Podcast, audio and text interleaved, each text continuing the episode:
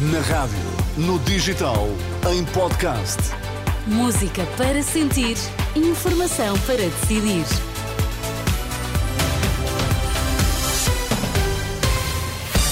Boa viagem, passam 3 minutos do meio-dia, vamos às notícias. Vítor Mesquita, o que é que temos em destaque?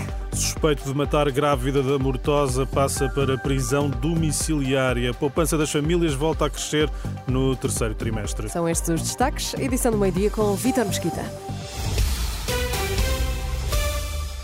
O principal suspeito do homicídio de uma mulher grávida na Mortosa vai passar para prisão domiciliária. Informação avançada pela agência Lusa, que cita um comunicado do juiz-presidente da comarca de Aveiro. O arguído de 39 anos está indiciado pelos crimes de homicídio qualificado, profanação de cadáver e aborto agravado. A mulher está desaparecida há mais de dois meses. Prisão preventiva para um homem de 44 anos, suspeito de violência doméstica. Em comunicado, o Comando Territorial da GNR da Guarda explica que o homem foi detido na terça-feira em Celurico da Beira no âmbito de uma investigação em que os militares apuraram que o alegado agressor exercia violência física e psicológica contra a vítima, a companheira de 42 anos. Lacerda Salles continua sem se lembrar de todas as eventuais movimentações informais no caso das gêmeas tratadas no Santa Maria.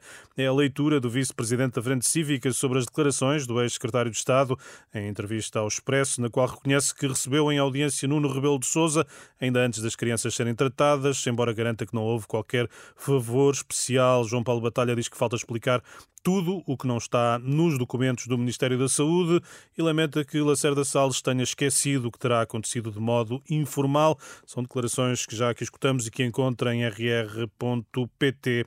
As contas públicas registaram um excedente de quase 6 mil e 600 milhões de euros nos primeiros nove meses do ano. É 3,3% da riqueza criada no país. É o que revelam dados do Instituto Nacional de Estatística. Só no terceiro trimestre, o saldo orçamental correspondeu a 7,7% do produto interno bruto, ou seja, mais de 5 mil milhões de euros. Também no terceiro trimestre, as famílias portuguesas voltaram a conseguir aumentar a taxa de poupança, atingiu os 6,6%, mais 0,8 pontos percentuais em relação aos três meses anteriores. FENPROF em protesto em frente ao Ministério do Trabalho e da Segurança Social para exigir o direito dos professores à reinscrição na Caixa Geral de Apresentações.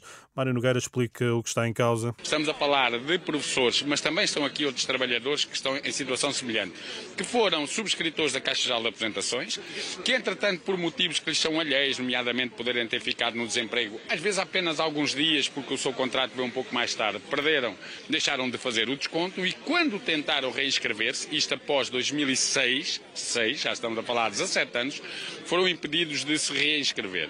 Tinham que ir para a Segurança Social. Temos centenas de ações em tribunais, ganhámos-las todas e a CGA, a Caixa Geral de Apresentações, em julho, permitiu a a, reinscrição das pessoas. Para grande espanto de, nós, eh, de todos nós, em outubro vem uma nova ordem, mas sem se dizer porquê, sem fundamentação nenhuma, dizendo que o processo estava suspenso e que estava em avaliação. Mário Nogueira da FENPROF, que pede esclarecimentos ao Ministério do Trabalho, Solidariedade e Segurança Social. Declarações eh, de Mário Nogueira no registro RTP3. Este Natal, cerca de 190 centros de saúde vão estar abertos em horário complementar. O objetivo é dar resposta a situações não emergentes, tendo em vista a diminuição da pressão nas urgências hospitalares. É um anúncio do Ministério da Saúde. Sábado, véspera de Natal, estarão abertos 234 eh, centros de saúde. No domingo, 191. Eh, no dia de Natal estarão operacionais 187. Vítor, tu voltas à uma da tarde, mas já não é comigo, portanto, bom Natal para ti. Bom Natal, Teresa. Até Obrigado. Já.